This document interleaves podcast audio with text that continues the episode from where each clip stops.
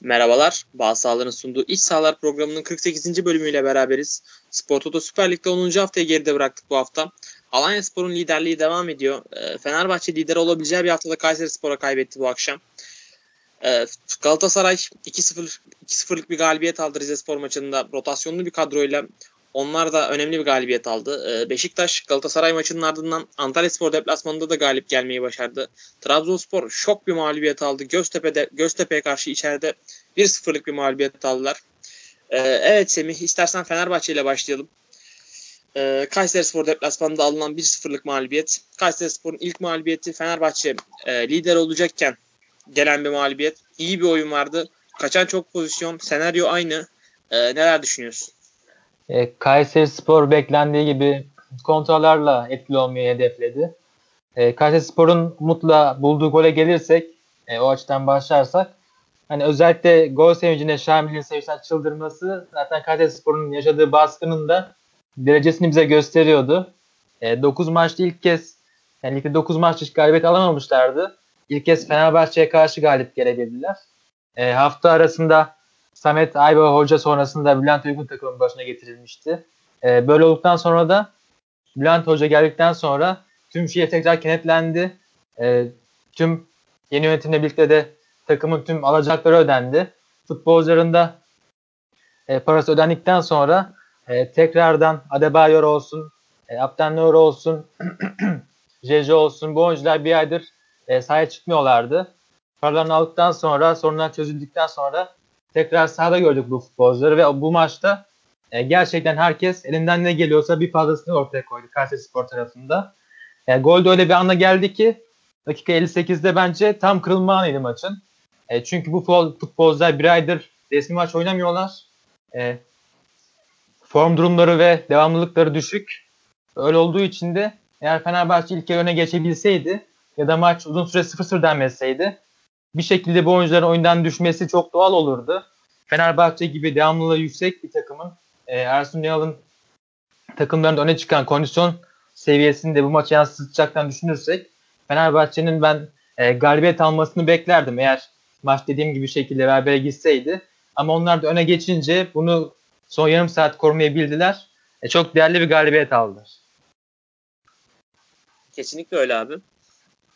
Onlar için çok önemli oldu. Yani 7 puan yine 4 puanda bu haftada kalsalardı yani yavaş yavaş artık kopuş süreci başlayacaktı onlar için. Onlar da tekrar lige tutundular bu hafta. Yani şu an Ankara gücü yarın kaybederse 16. ilerlerinde 2 puan var. 11. 15. 11 puanda. Onlarla da arasında 4 puan olacak. Hani gayet e, dengeye getirdiler yani düşme potasındaki işi biraz da olsa. E, Fenerbahçe açısından bakacak olursak şimdi şöyle evet, bir durum var. İstersen abi. Fenerbahçe tarafında değerlendirebilirim. E, Fenerbahçe'nin son tabii, paslarda tabii. karar verme yetisini geliştirmesi gerekiyor. E, bu çok büyük bir sorun Fenerbahçe için. Örneğin bir pozisyonda geniş vurduğu pozisyonda ya 4'e 2 kontra yakalamış Fenerbahçe. İlk yarıda e, Hasan Ali bindirme yaptı. Onu görmedi ya da tercih öyle etmedi. Pas vermedi. Kendi vurdu ve cılız bir şut oldu. Kaleciye kaldı. Aynı şekilde e, Geri'nin savunma arkasında koşu yapan e, Geri'nin koşu yaptığı pozisyon var savunma arkasına. E, bu sefer de onu göremedi Fenerbahçeli futbolcular.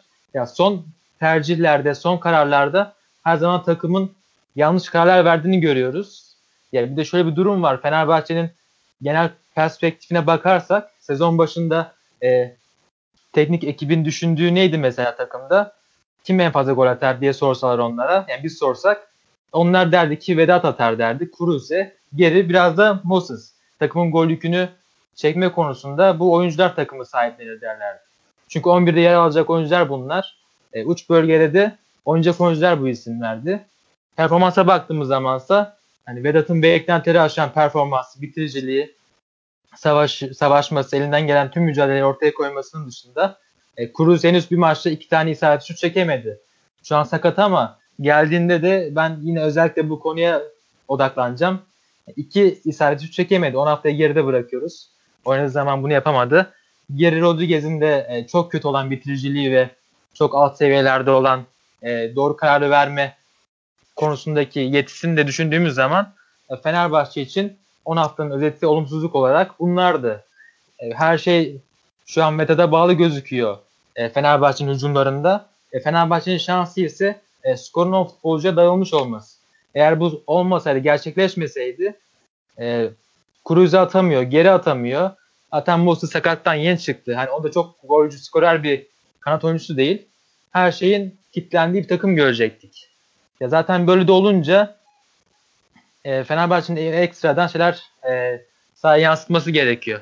Mesela kapanan takımlara karşı bugün Kayseri gol attıktan sonra gördük. Kapanan takımlara karşı sadece uzun top atabilen bir takım oldu Fenerbahçe. Nasıl bir e, oyun planıyla kapananları çözmek gerekiyor Fenerbahçe Fenerbahçe'de biz bunu göremiyoruz. E, böyle sıkışan anlarda da ikinci forvet sahaya atmak gerekiyor ama e, hoca son sanıyorum 13 dakikayı bekledi Mevlüt oyunu almak için de. E, oyunu alıyorsunuz Mevlüt'ü ama Mevlüt ne hazır durumda ne de e, bir form grafiği yüksek. Çünkü o da hiç şans bulamıyor. Mesela geçen haftaki galibiyette son değişiklik Alper olmuştu. Son değişiklik. Ben Alper yerine Mevlüt oynadım. Zaten skor e, Vedat sakatlansa bir şey olsa ikinci forvet yok takımda. Mevlüt var ama hani onun seviyesini biliyoruz. Çok gerilerde. Formu da düşük zaten şu anda. Yani Mevlüt 900 dakikanın 34'ünde sahada olabildi. Bu kadar az şans verdiğiniz birisinden de oyuna girdiğinde takımı sahiplenecek, skoru çevirecek, golü atıp e, formu için en üst düzeyde savaş verecek bir performansa beklemek yanlış olur. O yüzden de Ersun Hoca'yı bu, bu konuda da e, biraz eleştirmek gerekiyor. Çift forvetli bir yeni bir hücum varyasyonu geçmek gerekiyor. Ya da Vedat yokken Mevlüt olsa ne yapardığı takım uyum seviyesi ne durumdaysa e, buna bir katkı da vermek gerekiyor. Abi ya ben açıkçası buna çok kat- katılmıyorum. Ha, neyse ben e, buna sonra tekrar geleceğim. E, Erkin sana şöyle gelmek istiyorum abi. Bir, bir süre gelemedim sana. E, sen ne diyorsun? Ya, Umut Bulut yine Fenerbahçe yine Umut Bulut'un golüyle mağlup olan bir Fenerbahçe. Artık bu bir korkulu rüyaya dönüştü Fenerbahçe için Umut Bulut. Abi aynen öyle. Açıkçası hani bu Anadolu takımlarının durumlarını hani çok takip edemiyorum. Kayseri Spor'un çok zor durumda olduğunu biliyordum ama hani bir hoca değişikliği, işte bir olumlu hava, bir patlama bu hafta bekliyordum. Hani yalan yok. Ama e, maçı izledikten sonra e, ciddi anlamda şok oldum. Yani Fenerbahçe hani Antalya maçında da yenildi iyi oynayıp e, atak yapıp yenildi ama bu sefer çok korkunç goller kaçırdı. Yani Galatasaraylı biri olarak hani bir bir şey vardı. İlk yarının ortaları ya da sonlarına doğru bir Beşiktaş Dinamo Kiev karambolüne benzer bir karambol oldu hatta. Geri Rodriguez'in out attığı sonunda onu diyorsun herhalde. Yani acayip acayip goller kaçırdılar. Ya Umut Bulut konusu tabii ki e, ilginç bir gelenek. O hani teknik olarak değerlendirilecek bir şey değil ama o da tabii e, komik bir durum oldu. Maçın çünkü tek hataydı Kayseri Spor'dan benim hatırladığım. Tek gol alabilecek tek pozisyondu. Yani çok kötüler. Ben beklediğim Anadolu takımı direncini gösteremediler. Hani bir patlama bekliyordum Kayseri Spor'dan. Hani ne zaman dirilecek diye. Çünkü hani Süper Lig'de tecrübeli bir takım. Daha önce de böyle dibe vurup e, sonradan yükselip kümede kalmış olduğu bir sezon var. Sergen Yalçın dönemi sanırım. Yine ona benzer bir reaksiyon bekliyordum. Ee, yani yine bekliyorum. Hala bu sürecin devamında da bekliyorum ama bu, bu maçta böylesine bir oyundan sonra Fenerbahçe gibi şampiyonluk adayı bir takımı ve çok ciddi pozisyonlar kaçırmış bir Fenerbahçe'yi yenmelerini gerçekten çok şaşırtıcı buldum. Yani sezonun ilginç hikayelerinden biri olacak bu maç. Benim gözümde öyle. Kesinlikle öyle. Ee, abi ben de şöyle değineyim. Ya ben Kayserispor beklediğimden daha kötü buldum açıkçası bu maçta. Yani e, ben diyordum hani yani dirençliydiler belli bir miktarda ama oyun olarak gerçekten hani e, çok çok kötüler. E, hiçbir şeyler yap hiçbir şey yapamıyorlar neredeyse sahada. E, hani bugün biraz Adebayor iyiydi. E, golden sonra çok iyi top sakladı falan ama hani öne çıkan futbolcuları yok neredeyse. E, acayip acayip acayip işler yapıyorlar top ayaklarındayken ve e, topu gerçekten hiç döndüremiyorlar, hiç pas yapamıyorlar. E, Fenerbahçe e, bence hani ne, ne istediyse hemen hemen yaptı maç boyunca ve erken de bir gol bulsa e, çok rahat 3-0'lık 4-0'lık bir deplasman galibiyeti işlem bile değildi. E, ama e, bazen olmuyor yani bu iyi bir oyundu, iyi bir deplasman performansıydı. Hatta e, şunu da iddia edebilirim ki muhtemelen e, sezon boyunca Kayseri Spor deplasmanda hiçbir takım bu kadar pozisyona girmeyecek bence. E, atması lazım Fenerbahçe'nin atamıyor. Yani e, Geri Rodriguez bu maçta acayip tercih hataları yaptı ve yani bir iki o özellikle son işte Erkin'in dediği pozisyonda çok çok çok e, amatörce vuruşla sonlandırdı pozisyonu. Yani yine kaçırabilirsin o pozisyonu ama o amatörce vuruş çok e, kabul edilebilir değil ama geri aldığında zaten böyle bir oyuncu olduğunu biliyordun. Yani Geri Rodriguez'ten kimse 34 maç istikrarlı bir performans beklemesin. Geri Rodriguez bazı maçlarda yıldızlaşacak diyeceksin. Ya bu adamın bu ligde ne işi var? E bazen de böyle absürt absürt maçlar çıkarabiliyor. Yani adamın olayı bu. Daha çok iç saha maçlarında iyi oynuyor zaten. E, onun dışında e, onun dışında Vedat aslında çok güzel bir gol attı Hasan'ın ortasıyla ama işte e, Hasan'la offside olduğu için iptal oldu. O iyiydi ama onun dışında yine e, bir iki pozisyon kaçırdı ama ben Vedat'ın e, saha içinde mücadelesinden, arkası dönük oyunundan e, çok çok memnunum. Yani çok çok üst düzey işler yapıyor hala. E, yani gol Abuma bugün bu maç gol atmış olması veya atmamış olması e, bunu değiştirmiyor. E, onun dışında şeye gelirsek abi ben Semih'in dediğine katılmadığımı söylemiştim Mevlüt konusunda. Ya e, şöyle Mevlüt Mevlüt'ü oynatamıyorsun çünkü abi e, Vedat Terminator gibi yani 90 e, dakika üstüne bir 90 dakika daha oyn, oynasa yorulmayacak gibi durduğu için hani Mevlüt'e de ihtiyacın olmuyor. E, yani sonradan oyunu alabildiğin zamanlarda alıyor alabiliyorsun. Kupa maçlarında işte oynayacak. Yani Mevlüt zaten buraya geldiğinde zaten e, yedek forvet olacağını biliyordu. Yani hepimiz biliyorduk. Mevlüt de biliyordu. Buna göre kendini çalışıp hazır tutması lazım. E, bunu geçmişte Semih Şentürk yapıyordu. Gocunmuyordu da Mevlüt Erdinç'in de gocunmaması lazım ve e, kendini her daim hazır tutması lazım. Hani bence bu evet yani yedek forvet olarak kendini hazır tutabilir. Yani girip yapacağı 15 dakikada karambolde bir topa vurmak, bir kafa vurmak, işte yani o skor yapmak yani Mevlüt'ün en, en hareketlilik getirmek. Oyuna bunun içinden hani, e, Ersun Yanal'ın da yapabileceği bir şey var mı? Çok emin değilim. Çünkü yani nerede dakika verir mi? Dakika verebilir Mevlüt'e düşünüyorum, düşünüyorum aklıma çok gelmiyor. Ee, onun dışında Deniz Türüş'ü girdikten sonra ya çok beğenmedim ve Deniz Türüş'le ilgili benim hani uzun zamandır dikkatimi çeken ama daha çok yoğunlaştığım bir konu var maç üzerinde. Deniz Türüç abi topun hızını acayip öldüren bir oyuncu. Yani takım çok hızlı pas yaptığında bile Deniz Türüç'e Deniz Türüç'ün ayağına topu verdiğinde topu öldürüyor Deniz Türüç. Yani sonunda bir şey yapıyor ama e, bütün futbolcular ritmini kaybetmiş oluyor Deniz Türüç topu ayağına aldıktan sonra. Çünkü o topu ayağından çıkarması çok uzun sürüyor. Düşünmesi çok uzun sürüyor. Yani e, Kayseri Spor'da her şey ona bağlıydı ve onun üzerinden temellendiği için oyun bu çok problem olmuyordu. Ama Fenerbahçe'de e, takımın akışına biraz daha uyum sağlamaya çalışması lazım. Bu özelliğini geliştirmesi lazım. Deniz yetenekli bir oyuncu. Bazı şeyleri çok iyi yapan bir oyuncu. Yani çok öldürücü ortalar kesebilen bir oyuncu. Mesela sana hiç e, kazanamayacağın, çok kötü oynadığın bir maçı bile bir iki, bir iki hareketiyle çözebilecek bir oyuncu ama bu konuda e, biraz daha üstüne gitmesi gerekiyor. Ama şunu söyleyebilirim ben bir Fenerbahçeli olarak yani oynanan oyundan memnunum. Hani e, bu ligin sürecinde alınabilecek bir deplasman mağlubiyeti. Deplasmanlarda zaten hani kimse kolay kazanamıyor. Hatta çoğu takım deplasmanda kazanamıyor. Deplasmanda kazanmak gerçekten kolay değil artık. E, Fenerbahçe iyi oynuyor. Yani e, kazandı, kaybetti bunlar olacak futbol. E, şampiyon olabilirsin, olmayabilirsin. Ama şu an ben, bence takımda gelecek vadeden bir çekirdek var. Ve e, şampiyon olsa da olmasa da Ersun Yanal'ın bu kısa sürede oturttuğu oyun açıkçası bana umut veriyor ve Ersun Yanal'ı şu ana kadar başarılı buluyorum. Ufak tefek detaylarda eleştirebiliriz. Ama bence o kadar yani şu ana kadar yaptıklarıyla bence okeydir abi. Biraz uzun konuştum beyler sanırım. Ee, şey gibi oldu. E, Ali Koç camiaya sesleniş gibi oldu. Kusura bakmayın. Ee, onun dışında bu maçla ilgili eklemek istediğiniz bir şey var mı? Veya Semih sen bana, sen bana bir cevap verebilirsin Mevlüt konusunda.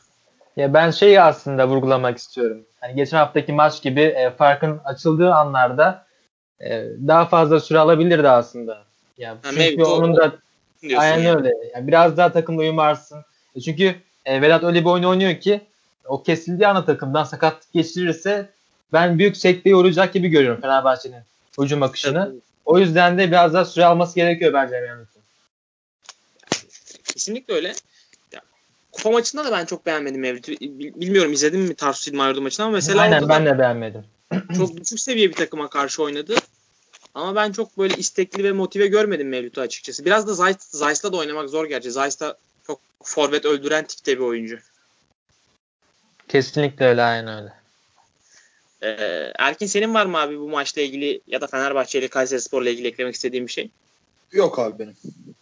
Ya benim son söylemek istediğim gerçekten e, Adebayor aşırı saygı duyulası bir oyuncu. Yani 60. dakikadan sonra gol yedikten sonra takımı acayip rahatlattı. Arkası dönük kontrol ettiği her topu abi ya bir şekilde taç kazandırdı ya faul aldı ya topu olumlu kullandı ya takımın tak, topun takımda kalmasını sağladı ama her şekilde takımı rahatlattı. Ya gerçekten e, bu maç E, Adebayor çok beğendim. Yani Serdar Aziz'e Serdar Aziz inanılmaz zorladı maç. Yani arkası dönük kaldığında zaten Adebayor'dan topu almak çok zor. E, Serdar Aziz de acayip zorlandı gerçekten. Yani üstelik ya son maçını Eylül sonunda oynamış birinden bahsediyoruz. Bir ayı geçmiş bir süre. Hatta neredeyse bir buçuk ay olacak. 90 dakika böyle mücadele etmesi çok saygı duyulası müthiş performanstı. Kesinlikle öyle yani. Gerçekten profesyonellik derece. Şöyle bir şey dedim aklıma gelmişken. Hani ilk 20-25 dakika şunu düşündüm bir. Hani Fenerbahçe maça iyi başladı. E, hatırlarsanız benim ilk maçlarda Galatasaray ilgili söylediğim bir şey vardı. Galatasaray ilk 20 dakika çok güzel gidiyor ama sonradan bunları çok arıyor falan. Bugün düşündüm acaba öyle bir şey olur mu? Hani sonradan oyuna bir denge gelir de e, bu Kayseri Spor'un lehine dönerse oyun olarak da o zaman bir sorun olarak değerlendirebiliriz. Bazı maçlarda niye takım kilit açamıyor, gol atamıyor diye ama hani bugünkü maçı öyle değerlendirmek Fenerbahçe'ye haksızlık olur. E, cidden çok büyük bir kaza mağlubiyeti. Hani yenilmiş olabilir ama yani çok gerçekten Galatasaraylı olarak bazen yani ah ben nasıl kaçar dediğim pozisyonlar oldu. Öyle bir eklemek isterim bunu. Aynen öyle yani. Bu, bu maçtan daha fazla yaşamamak lazım sadece yani şampiyonluk istiyorsan eğer. Problem o yani Fenerbahçe için. Yoksa ara, arada olacak ama bunlar hani tekrarlamaya devam ederse bu şekilde e, problem olmaya da devam edecek. Ya şey önemli beyler ya. Yani bilmiyorum bana katılır mısınız ama ben bu maçtan sonra e, bu maçı e, sağlıklı bir şekilde atlatmak önemli. Yani e, strese girmeden, heyecana girmeden. Eğer tekrarlamaya başlarsa çünkü bu hani bu, bu maçtan sonra tekrar yine strese girerse Fenerbahçe o problem bence. Yani bu maçı kaybetmek problem değil sonrası problem diye düşünüyorum ben. Yani mental olarak güçlü olmak lazım. Çünkü 34 hafta boyunca her maçın birbirinden farklı anlamı ve değeri var sonuçta. Kesinlikle öyle.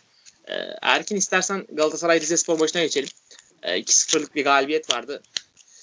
Ee, rotasyonlu bir kadro vardı. Emre Mor gibi, Ömer Bayram gibi, Ahmet Çalık gibi e, yerli oyuncuları gördük sahada.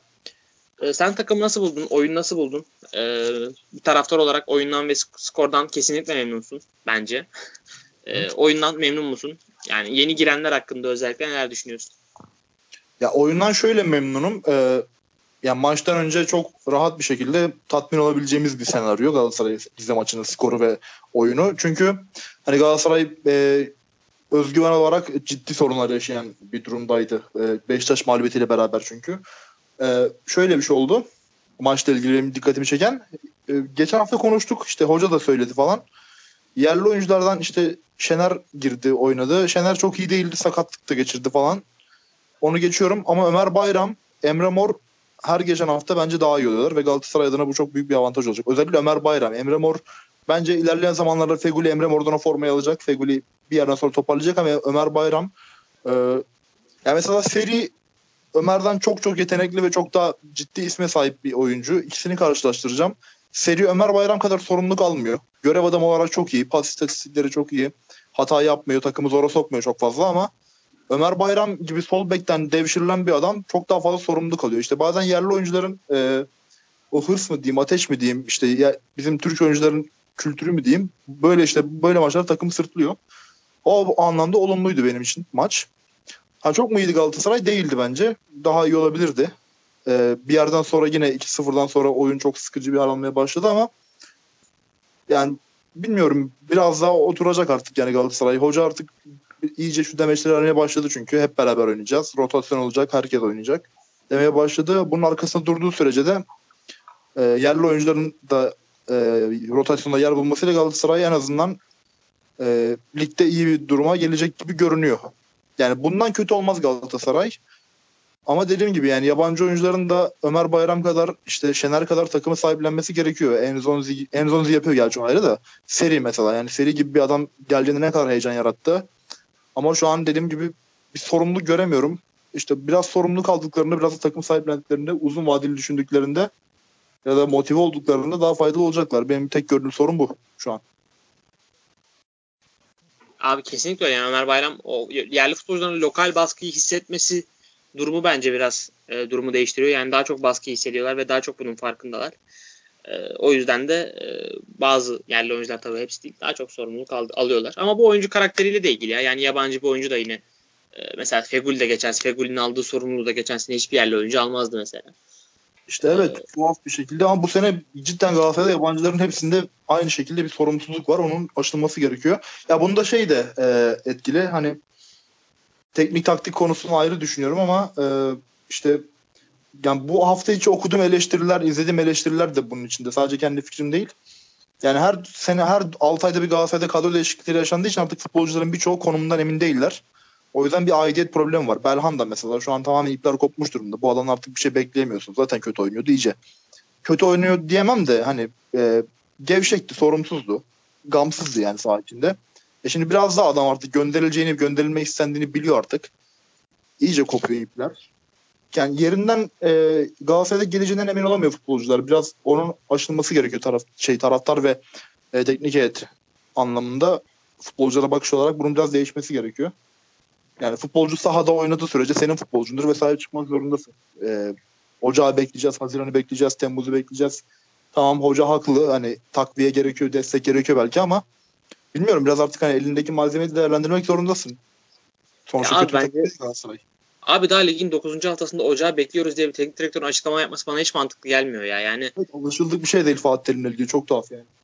Yani oyuncularını ondan sonra nasıl motive edeceksin ki? Yani ocağı bekliyoruz. Siz yeterli değilsiniz. E tabii canım yani, Mariano biliyor yani satılacağını şu an. Adam gönderilmek istediğini biliyor. Adam yani nasıl bir motivasyonla oynayabilir ki? Yani adam Mayıs'ı görebileceğinden emin değil. Mayıs'taki şampiyonluğa nasıl odaklansın? Ya öyle bir şey düşünüyor olabilirsin de hani böyle kamuoyunda bunu bu, şek- bu şekilde net açıklamak bilmiyorum yani çok garip. Ee, Semih sana, sana şöyle gelmek istiyorum. Ee, sanırım yani maç benim baktığım şey istatistik. Ee, duran toplar dışında Galatasaray'ın 0.16 gol beklentisi e, Rize Spor'un 0.46 gol beklentisi var. E, bu duran toplar dışında bu akan oyunda. Ya, e, arenada oynayan Galatasaray'da bu istatistik acayip değil mi? Yani ya bence Galatasaray için e, sezonun özeti gibi bir maç oldu. Hücum verimliliği anlamında, hareketlenmeler anlamında. E çünkü 2-0 kazanıyorsunuz. Yani 18 dakikada 2-0 yapıyorsunuz. E, attığınız goller, Terbi'nin kendi kalesine attığı gol var. Sonrasında da penaltıyla gelen bir gol var. Ondan sonra e, iç ceza alanı içinde bir e, üretim yapıldığı, akılda kalan iç sahada oynandığı gibi e, çok iyi bir gol pozisyonu göremedik Galatasaray'dan. Hatta durum öyle acayip ki 10 maç geride kalıyor. Rakip ceza alanı içinden en fazla çıkan oyuncular listesinde Luyendama ikinci sırada 8 şutla. Babal 15 şut çekti. Ardından Luyendama geliyor 8 şut. Ardından da Adem Büyük geliyor 8 şut. Hani son iki sene şampiyondan bahsediyoruz. 10 hafta geride kalmış. Senin e, stoperin Luyendama en fazla şut çeken ikinci oyuncu. Ceza sahası içinden. Yani böyle olunca zaten Galatasaray'ın ana e, esas problemini görmüş oluyoruz. Zaten e, kadro bu haldeyken yani hücum verimliliği konusunda da çok sıkıntılar varken Ömer'in de öne çıkması, savaşan ruhuyla kalitesinin düşük olmasına rağmen hayallerini yaşayan bir Ömer'den bahsediyoruz Galatasaray'da olduğu için. E, hayatının en büyük fırsatı zaten. Bunun da hakkını vererek e, harika oynayan bir Ömer var. Takımda şu an en fazla asist yapan oyuncu, en fazla başarılı rakip eksiten oyuncu, en fazla kilit pas oyuncu, atan oyuncu maç başına. E, böyle olunca da üstelik ya 10 maçın 900 dakikanın 450'sinde süre aldı Ömer Bayram. Yarı yarıya oynadı, sahada kaldı ve bunların hepsini e, hücum konularında her, neredeyse %80'inde istatistiklerin lider olarak gözüküyor tepede yer alıyor. Böyle olunca zaten e, hocanın da konuşmalarına gelirsek de e, takımdan memnun olmaması çok doğal bence. Ya şu an ben 11 yapsam Galatasaray için önce Muşlara yazarım. Ardından da Ömer'i yazarım. Zaten e, Ömer 150 lig maçını geride bırakmıştı Süper Lig'de. Bunları da 150 lig maçını tamamladığında e, henüz Galatasaray bu pozisyona evrilmemişti. Hani farklı pozisyona geçiyorsun bambaşka şeyler isteniyor senden. Yeni sorumlulukların oluyor ama bu kadar iyi şekilde üstesinden geliyorsun. Takımda her zaman zirvelerde yer alıyorsun. E, hak ede hak ede formayı alıyor. Bence bırakmasın, devam etsin bu şekilde. Kesinlikle öyle. Yani Ömer Bayram e, takdire şayan bir performans sergiliyor. E, ama ya yani Galatasaray'da orta sahada bir transfer gelebilir tabii ki. Bir de şöyle bir durum var abi. E, seri bu maç ilk defa sanırım Galatasaray'da e, defansın önünde oynadı Enzonzi'nin bölgesinde. E, ve bence hani daha rahat kendini daha rahat hissettiğini, daha iyi oynadığını gördük 6 numara pozisyonunda. E, bununla ilgili ne düşünüyorsunuz? Yani Semih sen başla istersen. Ya bence eldeki en iyi defans orta Enzonzi iken yani Enzonzi varken elde öyle bir kalite varken Enzonzi'yi oraya koyarım. Hani seri iyi de oynayabilir ama Enzonzi'nin tap noktasıyla senin e, o pozisyondaki tap noktası arasında ciddi uçurum farkı var. Uçurum farkı var. Ya bence e, Madrid maçı düşünülerek, şampiyonluk maçı düşünülerek e, Enzonzi'nin yedek bekletilmiş, dinlendirilmiş olması doğal bir karar. Hani biz e, biz bunu ligde görebiliriz. Senin orada oynamasını iç saha maçlarında özellikle. Senden daha düşük profil takımlarla oynarken olabilir yani hocanın tercihidir ama bence her büyük maçta Enzonzi mutlaka orada olması lazım. Kesinlikle öyle. Enzonzi de zaten bu takımın değişilmez oyuncularından biri. E, olacaktır ileride.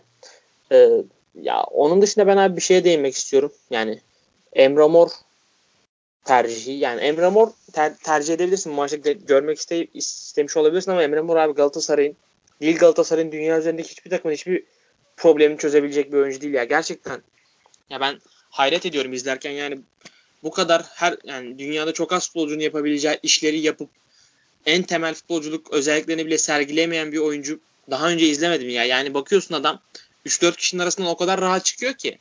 Yani diyorsun Messi, Messi gibi bir şey olacak bu çocuk. Sonra bakıyorsun mesela bir pozisyon oldu. Gal- Galatasaray kontratağa çıkabilirdi işte. Emre Mor iki kişinin arasından çok rahat çıktı. İki, üç, üçüncü kişiden de kurtardı topu. Çok rahat bir e, şey vardı. Açı vardı. Yukarıdan biri kaçtı. Babel sanırım. Arapasını atamadı abi. Atmadı daha doğrusu. Gördü atmadı. Veya göremedi. E, kontratak fırsatı tepildi. Topu da kaptırdı. Yani Emre kariyer özeti gibi bir pozisyondu. Yani orada 2-3 kişiyi geçti.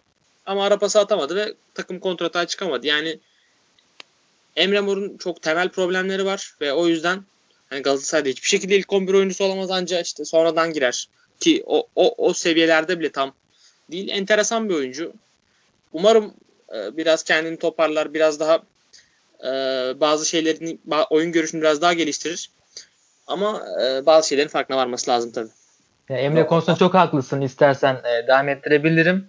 Ya Emre Mor'da Dortmund o ışığı göremedi. Normalde yatırım yaptıkları zaman ondan ne yapıp edip uzun zaman faydalanmak isterler ama bir sezonda bonservisinden vazgeçecek kadar e, bu çocuktan bizim seviyemizde bir şey olmaz kaba tabirle vazgeçtiler.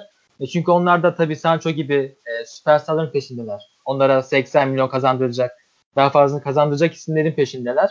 Emre bizim liglerde oynar ama hani o seviye top liglerde tutunabilecek bir oyuncu değil.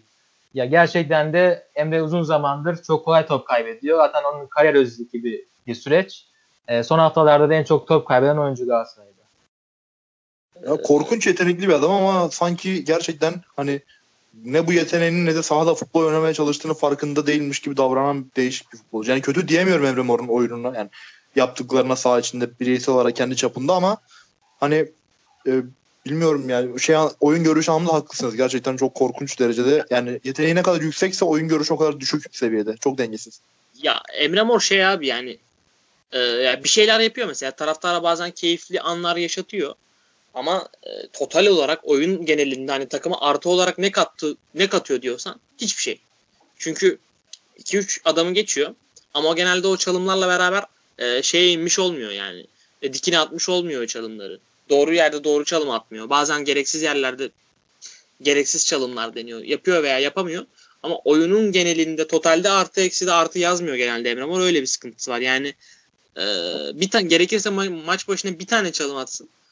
E, gerektiği yerde atsın. Takıma faydalı olsun ama bu şekilde zor. Yani e, oyun zekası biraz sorunlu bir oyuncu.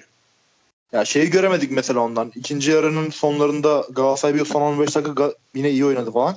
O ara Adem Büyük'ün verdiği bir pas vardı mesela belki hatırlarsınız. Jimmy Durmaz'dan verdi hatırlamıyorum ama kanat değiştirdi. Çok güzel bir pas attı. Aha. Emre Mor'dan ben herhalde 10 maçtır öyle bir şey hatırlamıyorum. O tarz böyle bir oyunu açsın, kanat değiştirsin, oyunun e, gidişatını değiştirsin. Öyle bir pas ya da orta görmedim şu ana kadar.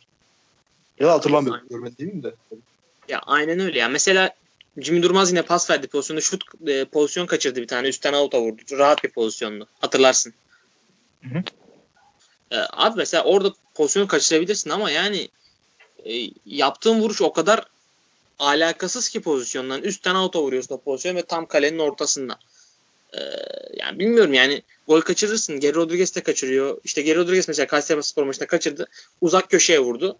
Yani yet, hız hızlıydı ama yet, kaleci iyi pozisyon aldı çıkardı. Ama Emre Mor abi sen kalenin ortasına üstte nişanlayıp o topu out atınca saçma geliyor ya ben bilmiyorum. Bu hani bitiricilik özellikleri çok çok yetersizmiş gibi geliyor bana Emre Mor'un. Çok çok fazla şey var ya. Ee, noksanı var. Evet, tuhaf bir profil gerçekten. Ama e, enteresan da yetenekli bir adam. Bakalım onu takip etmesi de keyifli olacak ligin devamında. Bu maçla ilgili eklemek istediğiniz bir şey var mı? Benim yok. Benim de yok. Ee, o zaman isterseniz yavaştan Antalya Spor Beşiktaş maçına geçelim. Beşiktaş 2-1'lik bir galibiyetle e, Galatasaray Spor maçından sonra da gitti ilk deplasman galibiyetini aldı Antalya Spor deplasmanında. Ee, erken golleri bulan bir Beşiktaş. Hani e, erken golleri bulduktan sonra da büyük takımlar için maçlar zaten daha da rahat geçiyor ve Beşiktaş da e, biraz onu yaşadı. E, Semih bu maç Beşiktaş'ta neler gördün? Ya Ee, bence Buyur E, abi. Bence çok e, doğaldı. 2-0 öne geçildi ama sonra son dakikalar korku filmi gibi geçti. Bence çok normaldi bu. Çünkü Beşiktaş maça deplasmanların en kötü takımı etiketiyle çıkmıştı. 4 maçta 1 puan almıştı. Atılan 3 golde 75 dakika, 7 dakika 75 sonrasında gelmişti. Hiç öne de geçilememişti hiçbir maçta deplasmanlarda. Ya 15 dakika geride kaldığında bir şut çeken, 3 tane isabetle yakalayan, 2 de gol atmış Beşiktaş gördük. Antalya ise hiç şut girişiminde bile bulunamamıştı. Ya Antalya Spor'da iki haftalık e, arda arda mağlubiyet sonrası Beşiktaş maçında daha da kötü görüş çizdi. E, üstelik onlar da hafta içi kupa maçında takımın e, az oyuncuların %90'ı dinlendirmişlerdi. Özellikle bu maça odaklanmışlardı. Ama ilk yarıda berbat bir Antalya Spor gördük. E, Beşiktaş'ta ise yeni başkanla Ahmet Başkan'la birlikte e, takımın yükselişe, yükselişe geçmesi, maaştan ödenmiş olması, e, derbi galibiyetiyle morallerini tavan yapmış olması üstüne iştahlı ve istekli oyunu biz bu maçta tam anlamıyla gördük. E, 11 dakikada 2-0 olma sonrasında zaten takım rahatladı ve bunu kullanarak maçı götürdü. E, Abdullah Hoca'ya da e, Diaby'i bu maçta e, serbest pozisyonda oynattı forvetin arkasında. Onu nasıl kullanacağı konusunda doğruyu bulmuş gibi gözüktü bana kalırsa. E, çünkü sağ ve sol çizgiye indi. Zaman zaman en uçtaki isim oldu. Bölgesinde çakılı kalmadı. Daha rahat ve daha serbest oynadı belki de en faydalı olduğu maçlardan biri oldu bu onun açısından. İkinci yarıda ikinci yarıya gelirsek e, skorun verdiği rahatlıkla kontrol ve sakin oynamayı seçti Beşiktaş. E, çok fazla rakip kale gitmediler. Böyle de olunca da Antalya Spor'un da bir şey kalmadığından dolayı kaybedecek. Yoğun baskı yaptılar. 2-1 bulduktan sonra çok umutlandılar. Yani Beşiktaş da e, bu bölümde gerçekten iyi değildi. İkinci yarıda ilk şutunu 70'te attı Beşiktaş. Yani ilk 9 haftanın da deplasmanlarda dediğim gibi en kötü takımı etiketiyle maçta olunca da ya ben bunu doğal karşılıyorum. Zamanla daha iyi olacak Beşiktaş. Çok önemli 3 puan alındı deplasmanda. Ya kesinlikle öyle. Ee, Erkin ya sen e, ya Beşiktaş'la ilgili yani bu maç genelinde değil de hani sezon genelinde e, Beşiktaş'ı nerede görüyorsun? Yani bu serinin e, devam edeceğini düşünüyorum. Yani bu seri tabii ki yani sezon sonuna kadar devam eder gibi değil de yani bu olumlu çıkışın devam edeceğini düşünüyor musun? Beşiktaş, Beşiktaş sence şampiyonluk yarışında yer alacak mı? Öyle bir şöyle, öyle, öyle bir hissiyat veriyor mu yani sana?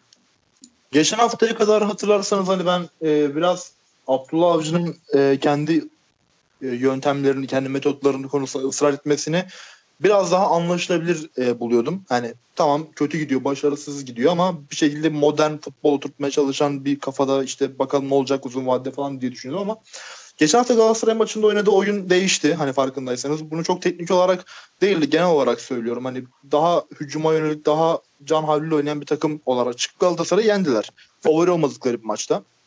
Bu maçta da 2-0'a kadar ve 2-0 önde oldukları anlara kadar yani ilk yarının ilk 20 dakikası 25 dakikası yine Galatasaray maçında kazandığı şekilde oynayıp e, Antalya Spor'u çok rahat bir şekilde bitirdiler maçın başında yani. Tamam ikinci yarı biraz daha oyun e, dengelenmiş gibi görünebilir ama mental orta çöktü Antalya Spor 2-0'dan sonra. Ama ondan sonra yine e, bu Galatasaray maçından önce eleştirilen e, Beşiktaş, Abdullah Avcı'nın ısrarcı olduğu Beşiktaş gibi göründüler e, daha fazla. Hani geçen haftaya kadar Abdullah Avcı'yı savunuyordu ama sanırım kurduğu kadro Beşiktaş takım olarak e, Galatasaray maçındaki oyuna daha yatkın bir takım gibi ve bunu e, sürdürmeleri gerektiğini düşünüyorum. Eğer bunu sürdürürlerse e, büyük maçlarda da ekmeğini yiyecekler gibi görünüyor. E, sezon geneline bakılırsa da ben Beşiktaş'ın e, iki hafta öncesine kadar göründüğü kötü manzarada olacağını düşünmüyorum ama e, tamam bu bir, bir iki hafta üstte galibiyetler işte bu hafta Alanya Spor, Fenerbahçe, Trabzon puan kaybetti. Zirveye yaklaştılar. Güzel moral oldu. Yönetim değişti. Güzel moral oldu ama uzun soluklu anlamda Beşiktaş'ın şampiyonluk yarışında olması zor. Yine tabii ilk dörtte olacaktır böyle giderse ama şampiyonluk çok iddialı olur şu an Beşiktaş için. Ya bence de öyle yani. Ben Beşiktaş'ın oyununu çok güçlü bulmuyorum. Ee, e, ya şöyle diyeyim. E, bence ligin şu ana kadar en güçlü oyununu e, Fenerbahçe oynuyor. E, ikinci sıraya Trabzonspor yazarım. Üçüncü sıraya e, Alanya Spor yazarım. Dörde Galatasaray'ı şöyle yazarım. Galatasaray'da güçlü oyun oynamıyor ama kadrosu çok güçlü olduğu için e, bir şekilde kaliteyle götürüyor işi. E, ya Beşiktaş bence e, Başakşehir'in de ardından 6. geliyor ve hani 6. geliyor bana göre. E, o yüzden hani ben bu oyunun uzun soluklu olarak çok yeteceğini düşünmüyorum. Bir de Beşiktaş'ın şöyle bir avantajı vardı. E, Antalya Spor buraya e, kupa maçında 120 dakika oynayıp geldi. E, onun da şey de, yani dezavantajı vardı onlar için. Niğde, Niğde'ye gittiler. Bir 120 dakikalık maç oynadılar. Penaltılarda kazandılar. Öyle döndüler.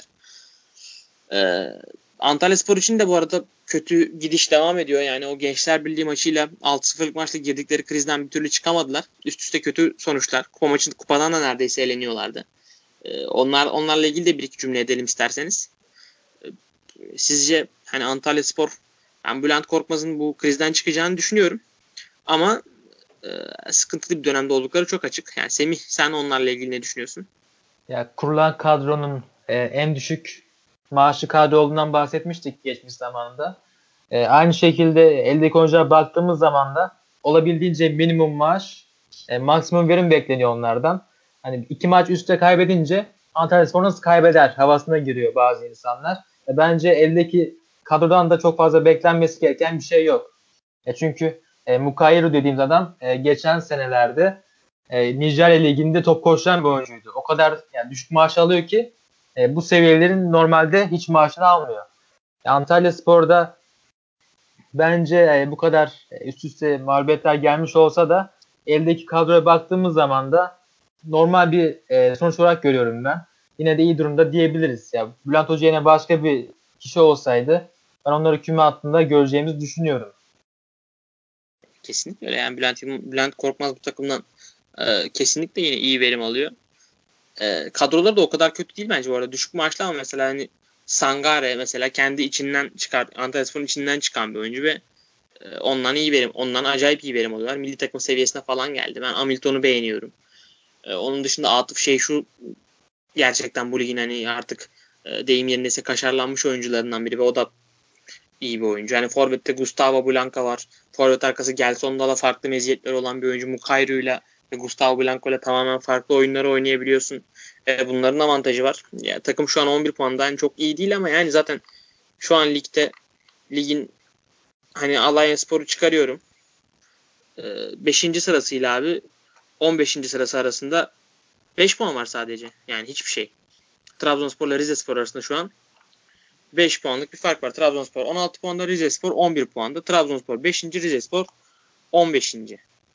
Yani e, bu ligde her şey olabilir. Antalya Spor da 11 puanda ve çok garip de değil 11 puanda olmalar. O yüzden bir an önce sadece bu kaostan çıkmaları lazım. E, Semih, Semih diyorum. E, Erkin senin var mı abi beklemek istediğin Antalya Spor ile ilgili? Ya ben Antalya Spor çok yakın takip edemiyorum da yani bazı maçlara çok kolay kırılabiliyorlar. O, hani o biraz onları uçuruma götürebilir. Çünkü hani Gençler Birliği maçı zaten facia. Geçen haftaki Sivas mağlubiyetini anlaşılabilir bulabilirim ama bu maçta da mesela yani golde yaptıkları yanılmıyorsam Eren Albayrak yaptı. Çok ciddi hatalar yapabiliyorlar bazen. Tam bir hareketi modundalar yani bilmiyorum. Öyle maçlar oynuyorlar ki Fenerbahçe maçı mesela nasıl kazandıkları yine bugünkü Kayseri maçına benzeyen bir senaryo. Biraz daha anlaşılabilir olsa da. Bilmiyorum uzun vadede göreceğiz. Çok ciddi bir analizim yok ama tuhaf bir takım Antalya Spor. Başarılı olmalarını isterim çünkü Bülent Korkmaz'a yani kişisel olarak da büyük bir sempatim var. Antalya Spor'la severim. İyi ligin renkli takımlarından biri. Ama göreceğiz yani. Şu an Antalya Spor nasıl bir senaryo yaşarsa yaşasın çok şaşırmam açıkçası. Çok takip edemiyorum ama. Değil mi değil mi yani Antalya Spor Ligi 7. 8. bitirse de şaşırmazsın. E, Aynen. Küme şaşırmazsın. Öyle bir takım. Aynen öyle abi. E, isterseniz Trabzonspor Göztepe maçına geçelim yavaştan. Trabzonspor e, şok bir mağlubiyet aldı. Yani Jerome'un golüyle Göztepe de yani teknik direktör çıktığı maçta önemli bir kırılma noktası yaşadı ve e, iyi bir galibiyet aldılar. Ee, Semih senden şöyle sana şöyle gelmek istiyorum. Trabzonspor'un oyununu nasıl buldun?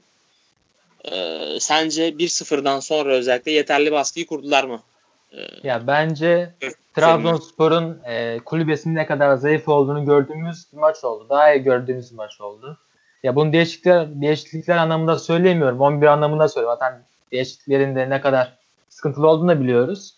Ya Ahmet Canbazlı, Yusuf Sarılı yani buna Doğan'ı da katabiliriz. Ya bu isimlerle e, şampiyonluk hedefleyen takımın bu isimlerin zayıf karnı olduğunu biz görüyoruz.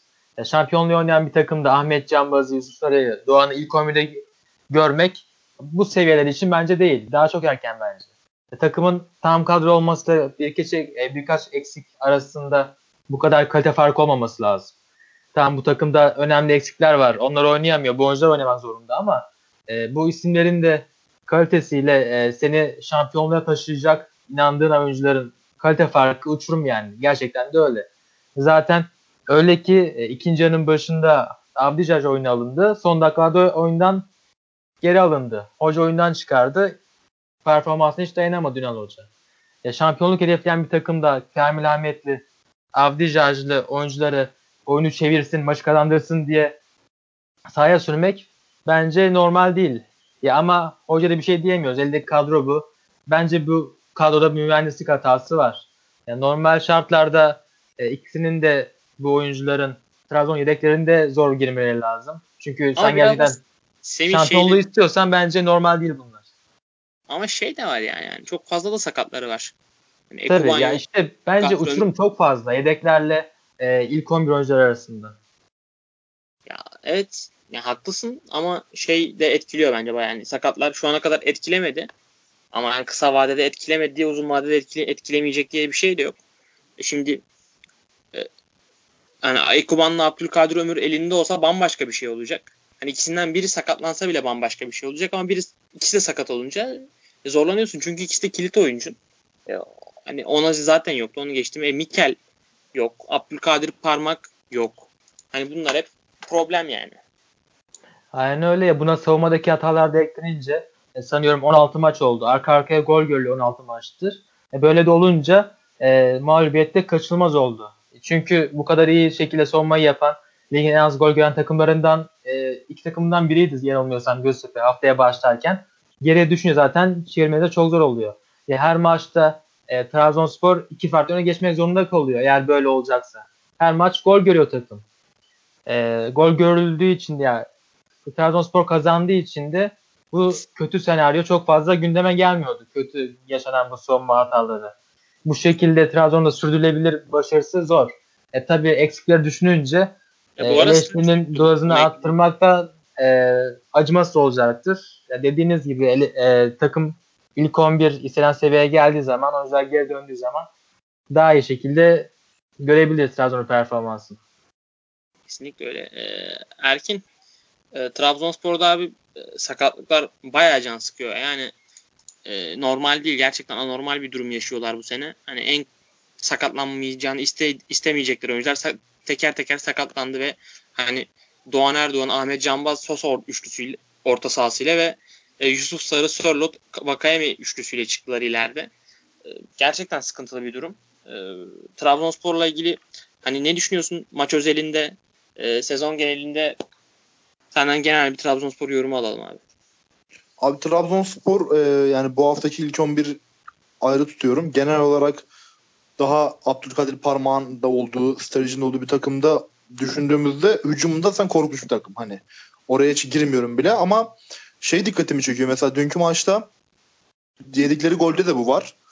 Defanstaki e, özellikle işte sol taraf Novak ve Fernandez o kadar istikrarsız oynuyorlar ki yani Trabzonspor çok iyi oynadığı bir maçta korkunç bir şekilde gol yiyebilecek duruma geliyor. Yani sen yedikleri golde Jerome bomboş bir pozisyonda atıyor. İkinci yarı öyle bir pozisyon var ki yine pas başarılı olsa Göztepe'nin son adamı iki kişi sıkıştırdı onu. İsimleri hatırlamıyorum ne yazık ki. Ama o ikili sıkıştırmadan çıksa o pası verse yine karşı karşıya kalacak. %100 gol pozisyonu. Böyle bir anda baskı yaparken bile gol yiyebilecek bir takım. Ee, bu yüzden dediğin gibi çok fazla gol atması gerekiyor. Ee, bu, bu kadro darlığında da bu sakatlık ortamında da böyle zorlanabiliyorlar.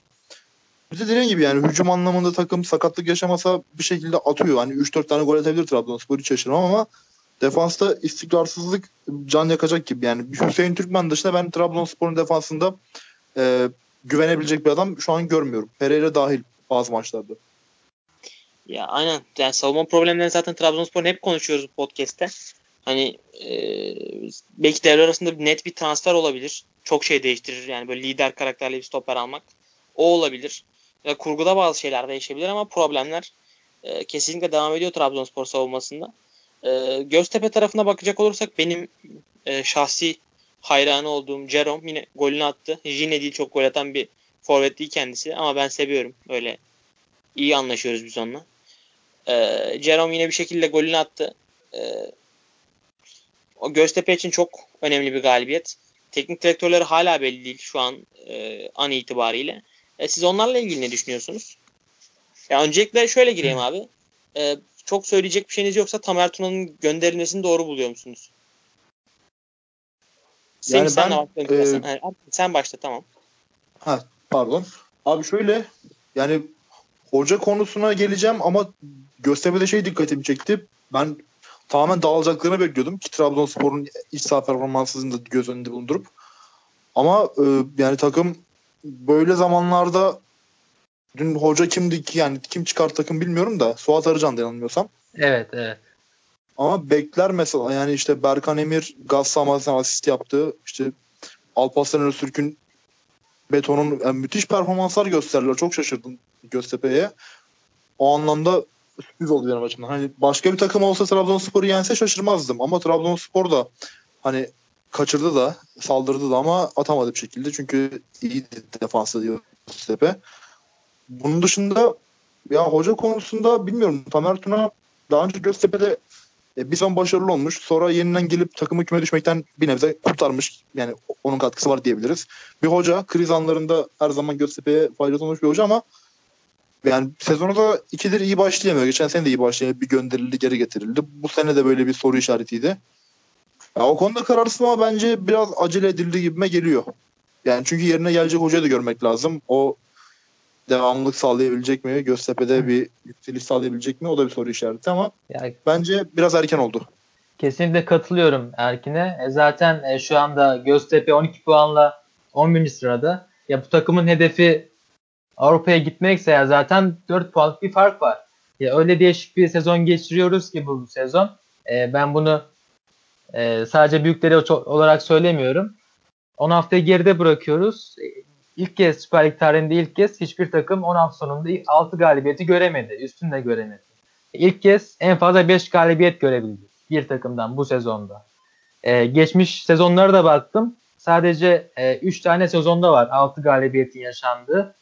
5 e, galibiyetli sezon olması e, kimsenin hedeften kopmamasını da beraberinde getiriyor. Herkes de bu yeni bir şans anlamına geliyor. Göztepe'ye de e, daha zaman olması gerekiyordu bence hocaya, Temel Hoca'ya biraz zaman tanınması gerekiyordu.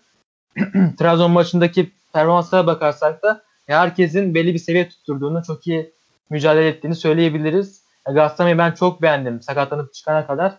Zaten asist de yapmıştı. Pek çok pozisyonda kritik müdahaleler yaptı. Çok iyi performans ortaya koydu. Ya Beto'da her zaman olduğu gibi özellikle Trabzon maçlarında ya hafızamı şöyle kontrol ediyorum. Beto her zaman kusursuz maç çıkartıyor Trabzon maçlarında. Trabzon e, bu son oynanan maçta da kusursuz oyun ortaya koydu. Altı kurtarış yaptı. Sahanın en iyisiydi Göztepe adına. Ama e, kötü bir oyuncu var mıydı dersek de Göztepe'de bence yoktu. Herkes belli bir çizgi tutturdu. E, kesinlikle öyle. Yani ya mesela şey dedik. Umut Bulut Fenerbahçe ilişkisini konuşmuştuk. E, Beto ile Trabzonspor arasında da böyle bir şeyden bahsedebiliriz herhalde. Gerçekten Beto'da Trabzonspor maçlarında özel bir performansı oluyor her zaman. E, abi ben şunu söylemek istiyorum yani mesela Denizli Spor'un Yücel İldiz'i göndermesi bana saçma geldi. E, Gençler Birliği Mustafa Kaplan'ı göndermesi de saçma geldi. Çünkü gerçekten iyi futbol oynuyorlardı. E, ama Göztepe'nin Tamer Tuna'yı göndermesi konusunda çok aynı şeyi söyleyemeyeceğim. Çünkü Tamer Tunan geçen sene de bu takımdaydı. E, yaz kampı geçirdi. Hala bu takımda. Hala bu takımda. İlk, ne ilk 11'i belli ne oynadığı futbol belli. Yani ben Göztepe yani uzun zamandır beğenemiyorum. Şey yapamıyorum. Oyunlarını e, anlayamıyorum. Anlamlandıramıyorum. Her hafta farklı kadro çıkıyor falan filan. Hani mesela Rıza Çalınbay sene başında Sivas Spor'a geldi. Direkt kadrosuna oturttu mesela. Ee, diğer mesela Sergen öyle yeni Malatya Spor'da. İşte atıyorum Bülent Korkmaz geçen sene öyleydi. Bu sene öyleydi. Ama Tamer Tuna bunu yapamadı bir türlü Göztepe'de. Daha fazla hani uzatmak da istemediler anladığım kadarıyla ve e, farklı bir teknik direktör getirecekler. Ben umarım takımın başına İlhan Palut gelir. Çünkü artık hani eski teknik direktör görmek istemiyorum ligde. Daha böyle yeni yüzler, daha genç isimler, daha e, modern spor yatkın oyuncular görmek istiyorum. E, umarım e, İlhan Palut olur diyorum buradan. E, sizin var mı başka eklemek istediğiniz bir şey bu maçla ilgili? Benim yok. Ya, İlhan Hoca'ya gelirsek de ben e, kesinlikle katılıyorum bu yorumuna. E, Hatay Spor'la 60 galibiyet almış 104 maçta. Bu seviyeleri artık görmeyi hak eden bir hoca. Artık Süper Lig'de şans bulması gerekiyor bence. Yaşı da genç zaten. E, 42 yaşında şu anda. E, tam zamanı olarak görüyorum ben. Başardıklarıyla birlikte. Göztepe'de çok iyi e, uyum yakarlar birlikte. Bence İlhan Hoca için zamanı geldi Süper Lig için. Kesinlikle öyle umarım. E, gelir diyoruz ona da. O zaman e, 10. haftada 4 büyüklerin tüm maçlarını konuştuk. E, Antalya Spor ufaktan değindik. İlhan Palut'u konuştuk. E, bizi dinleyen herkese çok teşekkürler. Hoşçakalın. Hoşçakalın. Hoşçakalın.